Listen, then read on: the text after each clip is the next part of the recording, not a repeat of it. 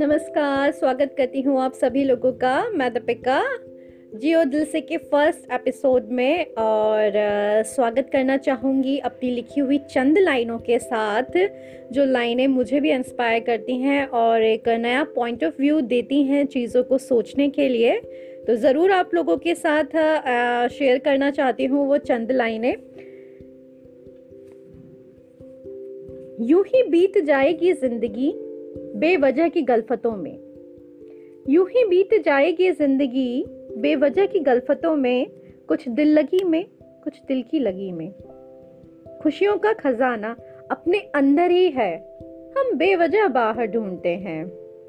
क्यों देते हैं हम उन चीज़ों को तवज्जो, जो हमें अंदर ही अंदर तोड़ते हैं? तो खुद ही खुद के लिए काफ़ी है। तू खुद ही खुद के लिए काफ़ी है, तू रब का बंदा है जो ना समझे कीमत तेरी, वो भूल है उसकी।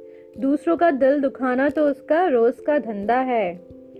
लगा रह तू अपनी कोशिशों में, दूसरों की परवाह न कर। लगा रह तू अपनी कोशिशों में, दूसरों की परवाह न कर। एक दिन मिल जाएगा तू भी अपनी मंजिल से। दिल छोटा ना कर। दिल छोटा ना कर। सही बात है, हम बहुत छोटी छोटी बातों को लेके छोटी छोटी बातों को अपने दिल पे लगा लेते हैं और शायद दिल पे लगाने की वजह से वो चीज़ें हमें इतना अफेक्ट करती हैं कि शायद हम उस चीज़ के आगे सोच नहीं पाते।